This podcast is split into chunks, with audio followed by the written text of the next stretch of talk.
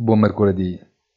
Wall Street prova a leggere in positivo un dato sull'inflazione che specie nella versione core, al netto cioè delle componenti più volatili di energie alimentari, rallenta solo timidamente e al di sotto di quanto il mercato si aspettasse o sperasse. Il mercato obbligazionario non mostra la stessa freddezza e muove al rialzo negli Stati Uniti lungo l'intera curva, sempre più invertita. Anche in Europa l'ingannevole fase di ribasso dei tassi sembra esaurita e il rendimento del Bund torna di fatto sui massimi assoluti degli ultimi dieci anni. Buona giornata e come sempre appuntamento sul sito easy-finance.it.